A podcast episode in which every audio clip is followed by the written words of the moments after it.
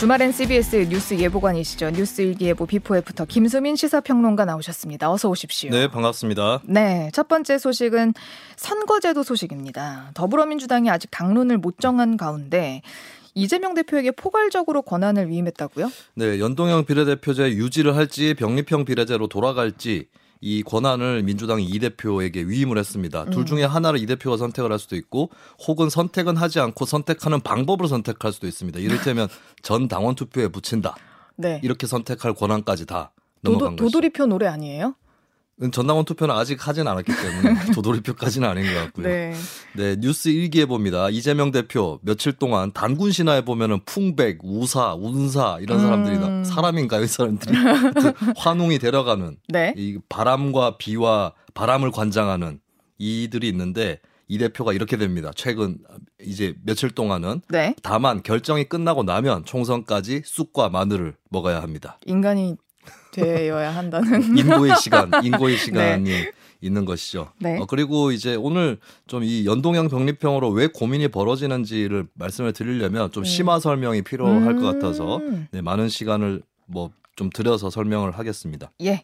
지난주에도 선거제도 이야기를 다뤘었는데 청취자 의견이 이제 가시고 나서 들어왔어요. 네, 제가 집에 가는 길에 보셨어요? 라디오로 들었습니다. 네, 그 향후 예상되는 민주당 전략 중에 비례대표 후보를 안 내는 전략이 거론이 됐었는데 네. 한 청취자분이 민주당 지지자에게 지지 기회를 빼앗는 거다 이건. 네, 네. 이런 경우 어떻게 할 거냐 이렇게 물어보시더라고요.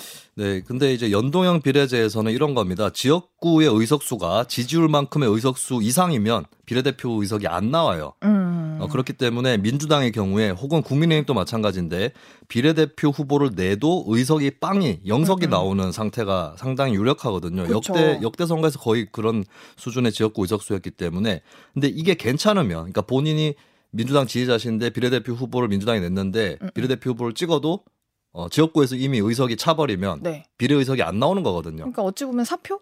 그렇죠. 사표가 거죠. 된다고 네. 표현할 수도 있어요. 그래서 그게 괜찮으면 그냥 후보를 내도 된다. 음. 라고 하는 거였고 제가 말씀드린 건 위성 정당을 내느니 후보를 안 내는 것도 고려해 봄직하다. 음. 정치적인 바람직함에서는 그렇다라고 그게 하는 겁니다. 깔끔하죠 사실. 네. 근데 이제 위성 정당을 안 낼 때 후보도 안 낼 거냐 아니면 후보는 그냥 낼 거냐 음. 요것도 또 갈림길에 서게 될 겁니다. 네.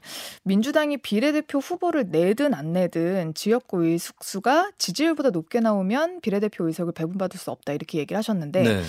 이런 정당이 비례대표 후보 투표를 투표를 해도 네. 연동형 비례제에서는 사표가 되는 거잖아요. 지금 얘기한 네. 것처럼 네. 이것만 보면은 병립형 비례제가 뭐 국민들에게는 더 나은 선택 아니냐 이런 주장도 있을 것 네. 같아요. 연동형 비례제랑 병립형 비례제는 완전히 다른 제도라고 보시면 되겠습니다. 그러니까 병립형 비례제는 비례대표 의석을 단순 배분하는 것이고 연동형 비례제는 쉽게 얘기해서 손실 보전 차원이에요. 그러니까 지역구 의석이 지지율보다 높은 정당은 야 먹을 거 다 먹지 않았느냐 더 이상 먹지 마라 음. 어, 덜 먹은 쪽에 주겠다 이런 얘기고 어, 그렇기 때문에 이 제도 차원 자체가 다르다라고 음. 봐- 보셔야 될 것 같고요. 그리고 한간에서 이제 연동형 비례제는 어렵다.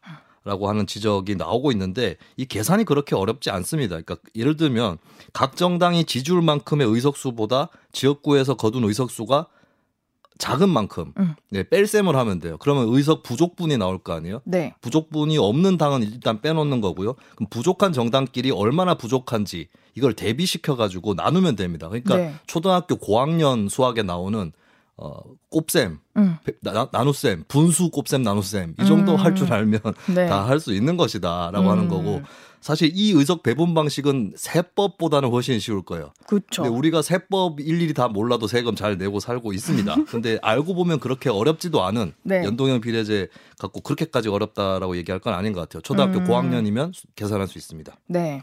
그래도 다른 나라의 선거제도보다는 어려운 건 맞고 그래서 어쨌든 문제라는 말도 나오잖아요. 다른 나라 선거제도 유형 보다는 어려운 건 맞아요. 근데 음. 이걸 잘 살펴보면 병립형 비례대표제론자들이 주로 쉬운 제도가 좋다 이렇게 말씀들 하시는데 자가당착적인 측면이 있어요. 왜냐하면 진짜 쉬운 제도로 가려면 어떻게 하는 게 좋으냐? 독일이나 스웨덴이나 네덜란드처럼 그냥 의석수하고 전체 의석을 다 일치시키는 겁니다. 어. 예, 그럼 깔끔하죠. 그렇죠. 네. 그 퍼센테이지 제로 가져가면 되니까. 그대로 그 가져가면. 됩니다. 여기는 정당 지지율 나오자마자 의석수 다 예측됩니다. 그러니까요. 그러면은 오. 네. 그런데 이 완전 연동형을 하려면 예를 들어 지역구를 대선거구로 갖고 가거나 그쵸. 아니면 비례대표 의석을 따로 안정해놓고 무한정으로 독일처럼 음, 음, 마련을 해놔야 음. 되거든요. 네. 이 제도에 병립형 비례제론자들 반대하기 때문에 네. 그래서 타협안으로 제한된 의석만 보정용으로 쓰는 제한적 음. 연동형 제도가 제한이 돼서 선거법에 들어간 거예요. 뉴질랜드가 대표적으로 그런 사례인데 음. 어 그런데 이제 제한적 연동형 뉴질랜드 정도가 있고 그다음에 완전 연동형 아까 말씀드렸는데 그 나라들을 보면 다 복지 최상위권 국가들입니다. 음. 그러면 병립형 비례제를 하는 나라들은 어떤 나라가 있느냐? 많이는 없어요. 이탈리아, 일본, 다좀 경제적으로 어려운 나라들이네요. 좀 잘 나가는 듯하다 교착 상태에 있는 나라들 네. 한국까지 겹쳐 보면은 같이 묶이는 거 아닌가? 네. 얼마 전에 이탈리아로 가는 길이라고 어, 저도 그 책 생각했어요. 예, 예, 지금. 책도 나왔는데 네. 그래서 이게 다른 나라 사례를 보더라도 병립형 비례제, 그러니까 그나마 제한적 연동형은 뉴질랜드라도 하고 있는데 병립형은 그렇게 지금 되게 뭐 세계 10위권의 복지국가라든지 이런 음. 나라에서 하는 사례는 없습니다. 네. 그리고 병립형 비례제도 그렇게 쉽지 않은 제도다 라고 음. 하는 것도 또 네. 추가로 지적을 하고 싶어요. 어차피 하는 그 사칙 연산 같은 겨- 경우는 병립형이나 연동제나 똑같이 하는 거 아니겠습니까? 네, 다만 병립형은 이제 제한된 비례대표 의석을 나누는 공식은 빨리 나올 수 있다는 건데 음. 어, 그런데 연동형 비례제가 왜 어려운 측면이 이- 있냐면 네. 지역구 의석수가 나와야 비례 의석수가 나올 수 있잖아요. 네. 근데 우리나라는 어차피 병립형으로 해도 지역구 의석수를 빨리 알 수가 없는 게 소선거구제라서 그래요. 맞아요. 소선거구제는 다 잘게 쪼개져 있기 때문에 이게 의석수가 정당 지지율에 비례해서 나오지 않습니다. 음. 예, 그건 병립형에서도 마찬가지인 거거든요. 네. 예, 그 점이 분명히 있어서 연동형 비례제가 어렵다면 그 어려운 것은 비례 의석 때문에 어려운 게 아니라 지역구 의석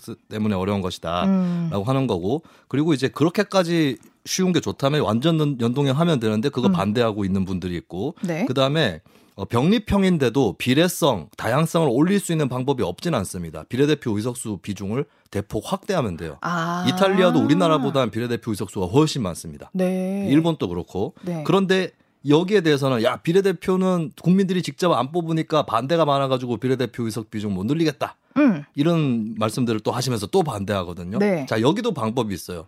비례대표를 투표를 할 때 정당뿐만 아니라 후보도 찍을 수 있도록 아, 그러면은 이제 정당에서 1, 2, 3, 4, 5, 6, 7, 8 네. 이렇게 번호를 정하지 않는 거겠네요. 그렇죠. 득표순에 따라서 정해지는 거죠. 어. 이 방법도 많이 쓰고 있습니다. 와, 북유럽 포함해서. 직접 선거네요. 네, 그 개방형 비례대표제라고 하는데 이것도 국회 공론조사에서 시민 다수 패널이 이 찬성을 했거든요. 어. 근데 이거 안 하고 있잖아요. 오, 예. 그러면은. 결국에 병립형 비례제 주장하시는 분들도 선거제도 개혁의 다양한 방법들을 다 틀어막아 놓고 어, 그나마 가장 변화의 폭이 적다고 할, 작다고 할 수 있는 제한적 연동형까지 반대하고 있다. 음. 예, 이렇기 때문에 이게 또 그 명분상으로 병립형 비례제 쪽에 어떤 합리성이라든지 이런 것들이 좀 확보가 어려운 것입니다. 네. 이야기를 종합을 해보자면 병립형 비례제가 연동형 비례제보다 명분이 떨어진다는 건데 이재명 대표의 고심이 깊겠어요?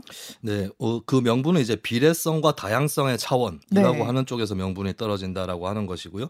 근데 이 연동형 비례제와 비례성 확대에 대해서는 김대중, 노무현, 문재인 전 대통령이 차례로 공약을 해왔고 어느 정도 추진도 했었던 사안인데 네. 이게 이재명 대표 대에 이르러서 일그러진다라고 하는 거에 대해서 민주당 내부에서도 우려가 나오고 있는 것이죠. 네. 어, 그리고 이제 친명계 다수라고 하는 민주당의 다수파들이 병립형을 지지한다고 해도 국민 여론이나 신뢰는 또 어, 비중이 다를 수 있기 때문에 예, 그리고 또 민주당이 선거를 앞두고 국민의힘과 또 합작을 해서 음. 선거제를 병립형으로 돌린다. 이것도 이제 지지층 내부에서도 좀 명분이 마땅치 않은 음, 그렇기 음. 때문에 어, 이 대표가 또 고심을 깊게 할 수밖에 없을 것 같아요. 네. 그리고 전당원 투표에 붙이는 방안도 어, 최재성 전 청와대 수석이 CBS 라디오 김현정 뉴스쇼에 출연을 해서 음. 본인이 전당원 투표제 도입을 했는데 사실 전당원 투표는 합당, 공천, 특별당규 이런 걸 정할 때 하는 거지 선거제도 음, 네. 갖고 하는 거 아니다. 음. 해봤자 결정력이 없다라고 음. 지적을 했거든요. 네. 그리고 또 어떤 정치인들이 선택해야 될 것을 일반 당원들한테 미룬다라고 음. 하는 비판도 받을 수 있습니다. 네. 그래서 이제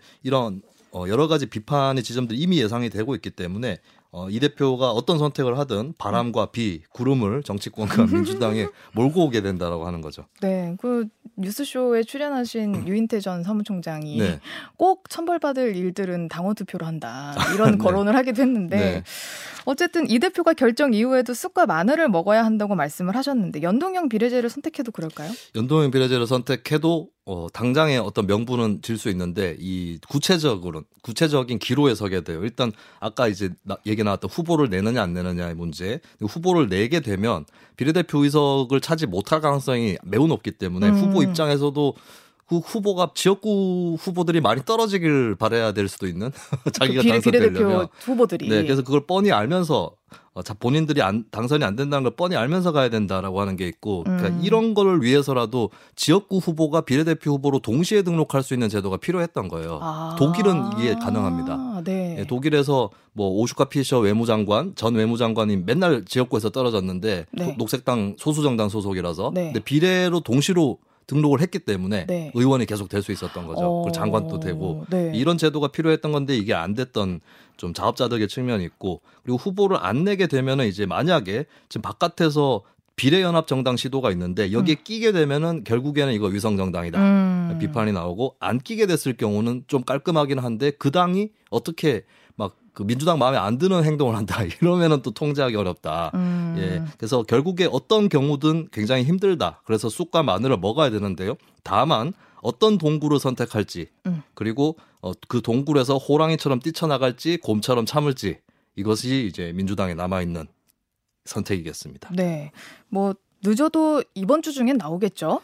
네, 이 대표가 이걸 뭐 오랫동안 끌고 갈 수는 없을 것 같고, 네. 네 당론이 안 모아져서 마지막 그러니까 투표할 때 왜 의장단은 보통 투표를 안 하는데 결정이 안 나면 의장단 또 마지막에 투표를 네. 하잖아요. 그런 것처럼 이제 이 대표한테 권한이 넘어온 거라서 이 오래 끌 수는 없을 겁니다. 네, 설 전에. 네.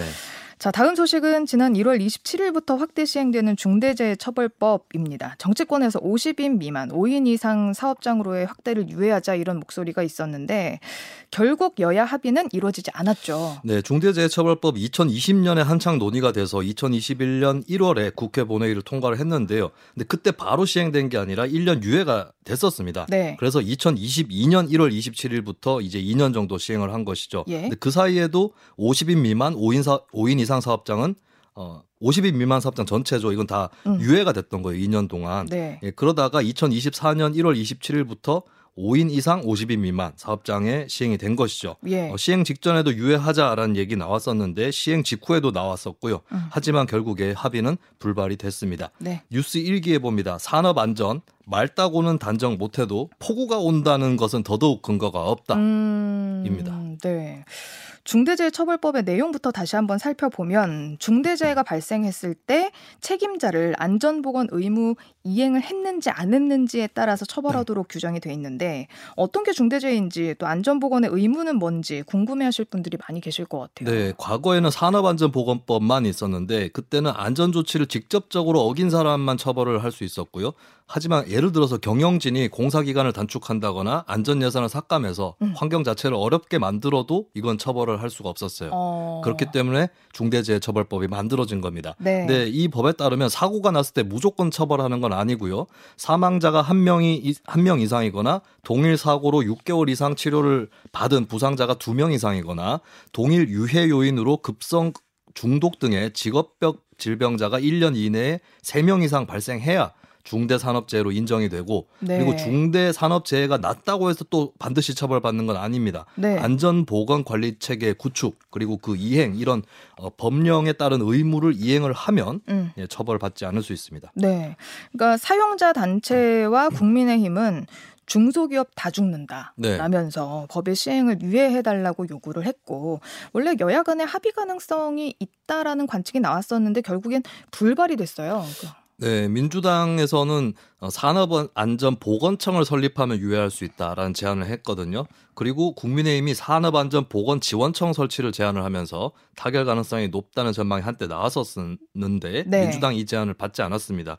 그러니까 국민의힘이 제안한 산업안전보건지원청은 글자도 좀 더 늘어났죠. 지원자가 들어가서. 네. 이게 활동이 산재 예방과 그 지원에 국한되는 거였어요. 음. 근데 산업안전보건청 원안에는 단속이나 조사 업무까지 들어가 있었습니다. 네. 예, 그렇게 되면 국민의힘 안은 이제 안전보건공단이 하던 일하고 별로 차이가 없고 음, 음. 그리고 해외 사례로서 영국 HSE라는 기관이 있는데 이 기관 감독관은 법적인 강제 집행 조치도 할 수 있는데 반해서 네. 국민의힘 방안은 이런 게 음. 없다라는 이유가 있었고요. 그리고 공교롭게도 법안 시행되고 나서 4일 지나고 1월 31일에 오전 9시 때에 강원 평창군하고 부산 기장군에서 30분 간격으로 노동자 사망 사고가 일어났습니다. 예. 이 사업장을 보면 한쪽은 11인 사업장이었고 한쪽은 10인 사업장이었거든요. 음. 이런데도 50인 미만 사업장 적용 안 할 거냐? 음. 이 얘기가 시민사회나 노동계에서 굉장히 강력하게 제기가 됐습니다. 그러니 말입니다. 이 중대재해처벌법 확대를 찬성하는 쪽에서는 중대재해가 중소기업에서 많이 일어난다 이런 점을 들고 있는 반면에 반대론자들은 아유 이 법 시행하면 중소기업 다 쓰러진다 이런 우려를 하고 있잖아요. 법을 시행하고 이제 일단 대기업들만 2년이 지났는데 그동안 얼마나 처벌을 받고 폐업했는지 네. 요거를 알아보는 것도 중요할 것 같아요. 지난 2년 동안 50인 이상 사업장에서 기소된 기업이 13개입니다. 2년 동안. 네, 사망 사고나 중대 사고는 그보다 엄청 더 났던? 것 같은데 네. 13개만 기소가 됐고요. 네. 그리고 재판 결과를 보면 어, 최종 판결이 안 난 데도 있습니다. 그런 데는 뭐 1심이라든지 중간 판결 기준으로 놓고 보겠습니다. 책임자가 실형을 선고받은 곳은 한 군데밖에 없습니다. 저 전체 1심, 2심, 3심 다 해서요. 그 그러니까 최종 결과가 안 나오면 그 전 결과로 해서 네. 13개 기업 중에 실형받은 기업은 한 군데밖에 없고요. 오. 나머지는 다 집행유예였습니다. 음. 그리고 집행유예 받은 기업 중에서 가장 무거웠던 형이 징역 1년 6개월에 집행유예 3년이었고요. 그리고 법인에 부과되는 벌금을 보니까 최고로 높은 기업이 1억 원이었어요. 음. 네, 이 정도로 기업들이 확 쓰러지는 것인가 음. 의문이 있고 그다음에 이 기업들이 의무를 위반한 사항을 살펴보니까 위반 개수가 각각 두 개 내지 여섯 개쯤 되는데 네. 간단한 서류만 구비해도 되는 사항도 어기고 있었다. 아. 그러니까 종합해서 보면 실제로 시행을 해보니까 형벌도 무겁지 않았고 다들 기초적 의무를 위반을 하고 있었다는 거거든요. 네. 물론 50인 미만 사업장 앞으로 확대가 되면 이게 80만 개가 넘기 때문에 네. 처벌 건수가 어느 정도 늘어날 수는 있겠지만 어, 준비의 문제가 아닌가. 중소기업이 준비하기 어려운 거는 상대적으로 사실이죠. 네. 그렇다면은 정부가 그리고 사회가 준비할 수 있도록 지원하는 것이 중요하겠습니다. 그렇죠. 이걸 유예하자가 아니라 중소기업이 지킬 수 있도록 나라가 도와주면서 네. 국민들을 살리자라는 메시지를 던져야 되는 그렇죠. 게 맞는 거죠. 2년간 유예를 하면서 네. 준비하라고 유예한 거거든요. 그렇죠. 네. 네. 2년이 지났는데 사실은 2년이 아니라 3년이죠. 아 그. 그렇죠. 네. 네, 네. 근데 3년 동안 안 한 걸 2년 유예해 주면 또 하겠느냐? 그렇죠. 라고도 얘기를 네네. 하고 있고 앞으로 20인 아 50인 미만 사업 장들은 어떻게 준비하면 되겠습니까? 네, 5인 이상부터 해당이 되니까 어, 사업장의 상시 근로자 수가 얼마인가 이거부터 확인을 하셔야 되는데 개별 사업장 단위로 치면 안 되고요. 경영상의 일체를 이루는 기업 전체 에 해당한다라고 하는 점을 알고 계셔야 됩니다. 그러니까 네. 기간제, 단시간 등의 알바생 다 포함되고요. 아, 네. 그리고 배달 라이더 같은 경우는 근로 계약을 체결하고 일하는 경우는 인원수 산정에 포함이 됩니다.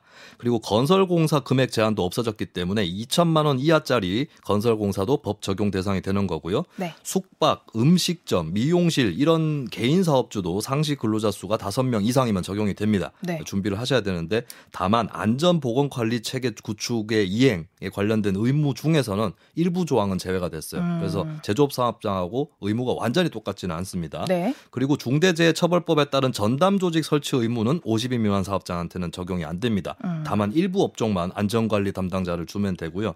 어, 준비 연력이 부족한 영세업체는 정부의 산업안전 대진단에 참여를 할 수가 있습니다. 네. 이 결과에 따라서 컨설팅이나 교육, 기술 지도, 시설 개선 이런 재정 지원 등까지도 어, 신청을 하고 지원 받을 수 있습니다. 네, 그래요. 이렇게 됐으니까 정부에서는 대진단에 참여를 하라는 홍보를 더 많이 하고 그렇죠. 더 많이 도와줘야죠. 네, 사실. 정부에서 한 1조 5천억 원 정도 예산을 마련하겠다고 하는데 네. 뭐더 쓸 수 있으면 더 써도 되지 않을까 가치 있는 일이기 때문에 그러게요. 네. 네. 자, 마지막으로 최근 정치권에서 나온 총선 공약들을 통해서 오늘날 정치권의 경향 짚어주신다고요? 네, 여야 모두 공교롭게 수도권에서 철도 지하화 공약을 냈습니다. 그리고 민주당 이재명 대표는 출생 기본소득 공약을 냈고 국민의힘 한동훈 위원장은 국, 국회의원의 급여를 중위소득에 맞추자라고 하는 아이디어를 냈습니다. 음. 또 이준석 대표가 이끌고 있는 개혁신당은 경찰, 소방, 교정직 공무원에 대해 여성도 군복무를 해야 지원할 수 있게 하자고 공약을 했습니다. 네. 이 서로 다른 분야의 공약인데 최근에 쏟아진 이 공약들을 통해서 현 정치권의 흐름을 알 수가 있습니다. 일기에 봅니다. 재원은 일조량 부족, 아이디어는 차가운 저온, 너도 분리해 바라는 우박까지 겨울비 보다 더 슬픈 정책의 겨울입니다. 네. 네. 국민의힘과 민주당 모두가 이번 총선 공약으로 철도 지하화 정책을 내놨어요. 이게 수도권 표심을 공략하는 전략으로 해석이 되고 있습니다. 네, 1월 30일에 한동훈 비대위원장이 2월 1일에 이재명 대표가 차례로 공약을 했습니다. 물론 이게 장점도 있는 공약이죠. 지하화를 하게 되면 주변 소, 주민들이 소음, 분진에서 해방되는 효과가 있고 음. 지상 공간이 창출이 되고 또 네. 스카이라인도 살 수 있다. 여러 이점들이 있는데요. 어, 그런데 이제 걱정이 제기되는 것은 뭐 기술적인 문제로는 지상에서 열차 운행을 하고 있는데 음. 지하에 공사를 하는 것이 과연 쉬울까라는 음. 점이 있고 그리고 무엇보다 재원 얘기가 제일 많이 나와요. 근데 주로 정치권에서는 정부 재원뿐만 아니고 민간 자본을 대폭 유치를 하겠다 네. 얘기를 하는데 그러려면 사업성이 예비 타당성 조사라든지 이쪽에서 검증이 돼야 되는데 음. 지금까지도 자주 그 어, 이 철도 지하화 공약은 제출이 되어 왔지만 비용 대비 편익이 낮게 계산이 항상 됐습니다. 그럼 네. 민간 자본 입장에서도 어 이거 수익이 안 날 것 같은데라고 안 뛰어들 수 있는 거고요. 음. 그리고 민간 자본이 투자를 해도 걱정인 것은 수익도 이제 민간 자본 쪽에서 가져가야 맞는 거겠죠. 음, 음. 이런 경우 이제 공공성은 어떻게 될 거냐 음. 이 문제가 대두가 되는 겁니다. 네. 어, 결국에 좀 살펴보면 얼마 전에 사실 양당이 동시에 같은 날에 저출생 극복 공약을 냈었는데 굉장히 대형 공약이었고 가지수도 많았거든요. 네. 근데 좀 울림이 별로 없었던 것 같아요. 유권자들 사이에서 음. 평소에 뭐 했느냐 이런 의문도 제기되는 것 같은데 결국에는 이 상황에서 지역구 표심을 공략하는 개발 공약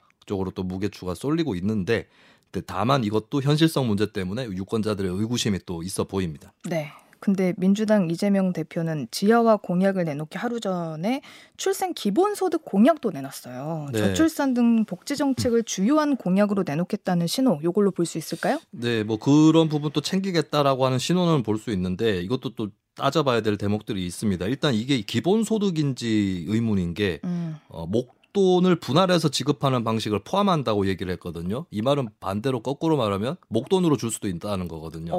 근데 기본소득은 끊임없이 꾸준하게 계속 주는 것이고 네. 이렇게 한꺼번에 주는 것은 사실 기, 본소득이 아니라 기본 자산. 네. 이거 정식 용어입니다. 기본 그쵸, 자산이라고 네. 봐야 될 것 같은데 이 대표가 기본소득 트레이드 마크로 이어가려고 좀 이름을 바꾼 것이 아닌가 그렇게 보여집니다. 음. 근데 이 공약도 의문이 제기되는 건 재원 문제입니다. 음. 민주당 같은 경우는 국민의힘보다는 부자 감세 쪽은 반 대를 하지만 부자 이외의 어떤 감세, 서민 감세 이런 명목에서는 동조를 해왔고 딱히 증세 방안은 없었. 던 거거든요. 음. 그리고 이제 민주당이 예전에 집권 기간이 좀 짧을 때는 이런 공약을 내도 또 집권을 하면 하겠지 싶었는데 그동안 집권도에 또 추가로 해봤고 국회의 절대 다수 의석도 지금 갖고 있어요. 그때 뭐 했냐? 네, 지금까지는 뭐 했느냐 이것 때문에 이제 좀 야당 프리미엄도 많이 작아졌다. 그리고 음. 국민들이 재원을 본다 이런 점들 때문에 어 이게 크게 또 파장을 일으키지는 못하는 것 같습니다. 음. 그리고 그러다 보니까 정치권이 결국에 작은 공약으로 눈길을 모으고 승부를 거는 모습을 보이고 있는 것 같아요. 음. 한동훈 국민의힘 비대위원장은 국회의원 급여를 이제 들고 나왔는데 네. 중위소득 수준에 맞추다는 음. 아이디어를 냈어요. 네, 사실 많은 전문가분들이 반대한다는 음, 음. 입장을 냈는데 이게 정치 현실에 비춰보면 국회의원 같은 경우는 그 다음 선거에 출마를 하는 경우는 또 돈이 필요해서 비축해야 될 필요성이 또 있는 음. 이런 점들이 있습니다. 근데 우리나라의 뭐 국민의힘을 포함해서 정당들이 그 돈을 별로 지원해주지는 않거든요. 음. 선거 때도 후보자 몫이 크고 네. 오히려 경선 비용을 물려가지고 경선하면서도 후보자 돈을 더 내야 됩니다. 본인이. 예, 그리고 선거에서 만약에 낙선한다 했을 때 원외에서 계속 활동을 해야 되는데 네. 어, 현행법상 당협위원장은 정당의 상근 직원이 될 수가 없습니다. 그러면 그 급여도 못 받는 거죠. 음. 그렇다면은 정당이나 국가 차원에서 어떤 그 선거의 공정성이라든지 이런 것들 지원을 해주고 얘기를 해야 되는 거 아니냐. 음. 예, 이런 얘기가 또 나오는 겁니다. 네. 그리고 국회의원 급여를 삭감해도 예산 절감이 그렇게 크지 않다라고 하는 것이 현재 국회의원 연봉이 1억 5,700만 원이에요. 네. 뭐 많다고 여기실 분들 많을 것 같은데 근데 만약 이것을 이제 중위소득 수준으로 낮춘다라고 한다면 중위소득이 이제 어, 연평균 중위소득 이 이제 3,300만 원, 아 3,003만 원 수준이거든요. 네. 그러면 그걸 1억 5,700에서 3,003만 원을 빼서 국회의원 300명을 곱해 보면 음. 380억 9,100만 원이 나옵니다. 네. 예. 자, 381억 정도죠. 네. 근데 최근에 윤석열 정부가 감세 를 제안을 한 것이 한 10건 정도 되거든요. 네. 이 감세를 통해서 줄어드는 정부 재정이 7조 원 정도로 추산되고 있어요. 오. 7조 원이 줄어들 판인데 국회 예산 380억 아낀다고 뭐 어, 크게 또 도움이 되는 것인가 아. 이런 생각을 한편 할 수 있겠습니다. 그리고 한편에서는 아 예산이 중요한 게 아니고 국민 눈높이에 맞추자라는 뜻이다라고 설명을 하는 경우도 있는데 그렇다면 대통령, 국무총리, 장관, 공공기관장, 지방자치단체장 급여는 가만히 놔둬도 되는가? 음. 예, 이 질문이 왜 의원만 삭감하는가? 이 질문 또 나오는 거죠. 총선 전이니까요. 전 차라리 그냥 이런 얘기를 하지 말고 출판 출판 기념회 이런 걸 금지하자. 뭐 네. 이런 공약 내놔도 괜찮을 것 같은데. 아, 한동훈 위원장이 이제 출판 기념회 금지까지는 아니고 네. 더 많은 그 책값보다 더 많은 액수를 음성적인 정치 자금으로 전달하는 걸 근절하자라고 음. 한동훈 위원장이 제안했는데 그 부분은 별로 이론의 여지는 없어요. 어. 예, 그건 잘못된 공약이다 이렇게 지적하는 전문가들은 별로 없습니다. 그죠, 그좀 네. 이상하거든요. 네, 네. 그 개혁신당 이준석 대표도 대통령 장관부터 낮춰라 이렇게 또 비판을 하기도 했는데 네, 요즘 개혁신당이 내놓은 그 공약 중에 2030년부터 경찰, 해양경찰, 소방, 교정 직렬에서 공무원이 되려는 여성은 네, 군복무를 해야만 지원할 수 있도록 하는 방안 요거 추진하겠다고 밝혔죠.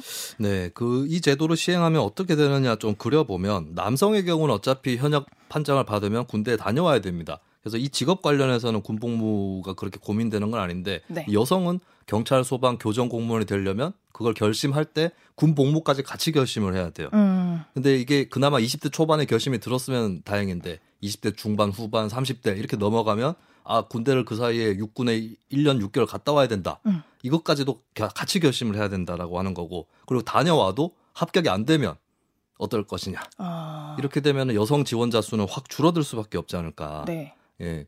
그래서 좀 의문이 드는 거는 정말 그 여성도 소방 경찰, 교정 공무원의 경우는 군복무 경험이 필요하다고 했을 때 일단 시험에 합격한 여성들이 가도록 할 수도 있었을 텐데 아. 예, 그래서 선, 선 합격 후 복무가 아니라 음. 근데 선 복무 후 지원이거든요. 왜 이렇게 해야 했을까? 예, 이런 의문이 또 드는 건 사실입니다. 네. 그 결국에는 이제 글쎄 이런 의도는 있었을 것 같아요. 그렇게 해야 군대에 가는 여성 수가 더 늘어나겠죠. 음. 근데 거꾸로 얘기하면 여성이 해당 공무원직에 지원하는 수는 줄어들 거다. 음. 이거는 결국에 남성 공무원 지망생들이 군복무 때문에 불리했으니 여성들도 같은 불리함을 한번 음. 겪어라. 이런 취지가 된 것 같아요. 네. 신기합니다. 오늘 정치권에서 나온 네 가지 공약을 살펴봤는데 이를 종합해서 본 정치권 흐름은 어떻습니까? 네, 일단 큰 공약들은 재원에 대한 신뢰를 못 주고 있고 개발 공약이나 저출생 공약이나 이제 발표에도 또 의문이 제기되는 그런 상황입니다. 그 주겠다고 약속을 하면서 어떻게 돈을 댈지 보관이 없는 걸 가지고 단적으로 포퓰리즘이라고 하거든요. 네. 근데 이게 또 현실이 포퓰리즘인데 포퓰하지 않습니다. 어, 유권자들이 그리 미숙하지 않다. 음. 들, 들뜨지 않는다라고 하는 네. 거죠. 예, 그러다 보니까 약간 틈새 공약 같은 것들이 또 나오는데 이것도 보면은 사회를 좀 개선시키는 방향이라기보다는 당신도 불리한 거를 같이 겪어봐라. 당신도 좀 덜 받아봐라. 이렇게 된 것 같아요. 이건 음. 역시도 일종의 전이된 포퓰리즘이 아닌가. 음. 예, 이게 또 다른 정치의 풍조가 되고 있는 것은 아닌가 이런 생각이 듭니다. 음, 너도 불리한 거 겪어봐라. 아까 그 개혁신당 이준석 대표가 내놨던 이 방침에 있어서 네. 그러면은 이런 댓글들도 있더라고요. 그러면 대통령, 국회의원, 뭐 전체 지역자치단체 다 군대 갔다 온 사람들만 할 수 있게 하자. 네. 뭐 이런 댓글들도 있고 여성들도 뭐 대부분 갔다 오는 거에 그렇게 거부감을 갖지 않는다 이런 또 분석들도 있더라고요. 이 양성복무제 같은 경우는 젊은 여성들 사이에서도 찬성 분위기가 어느 정도 있고 유럽에도 양성복무제 도입된 국가들을 보면 청년 페미니스트들이 오히려 담론을 주도한 경우들이 많거든요. 음. 근데 이준석 대표나 개혁신당 입장에서는 오히려 본인들이 페미니스트나 여성 여성이 물론 거기도 있지만 페미니즘 쪽은 아니었다 보니까 우리가 주장하면 이거 갈라치기처럼 비칠 것 같다라는 음, 걱정도 음. 있을 것 같아요. 음. 양성 복무제에 대해서. 근데 음. 차라리 양성 복무제는 다 같은 조건을 까는 거라서 어, 오히려 뭐 어떤 논리적 원리적인 논란이 덜 할 수 있는데 일부 직군에 한해서 갔다 오- 와라라고 하는 거는 또 또 다른 어떤 논란을 제기할 수 있다 이런 음. 좀 측면들이 또 이번 논란에서 나타나는 것 같습니다. 네, 뭐 디테일에 강하진 않은 것 같습니다. 네, 지금까지 김수민 시사평론가와 함께했습니다. 고맙습니다. 네 감사합니다. 네, 저는 잠시 후 7시 주말엔 CBS 2부로 돌아오겠습니다.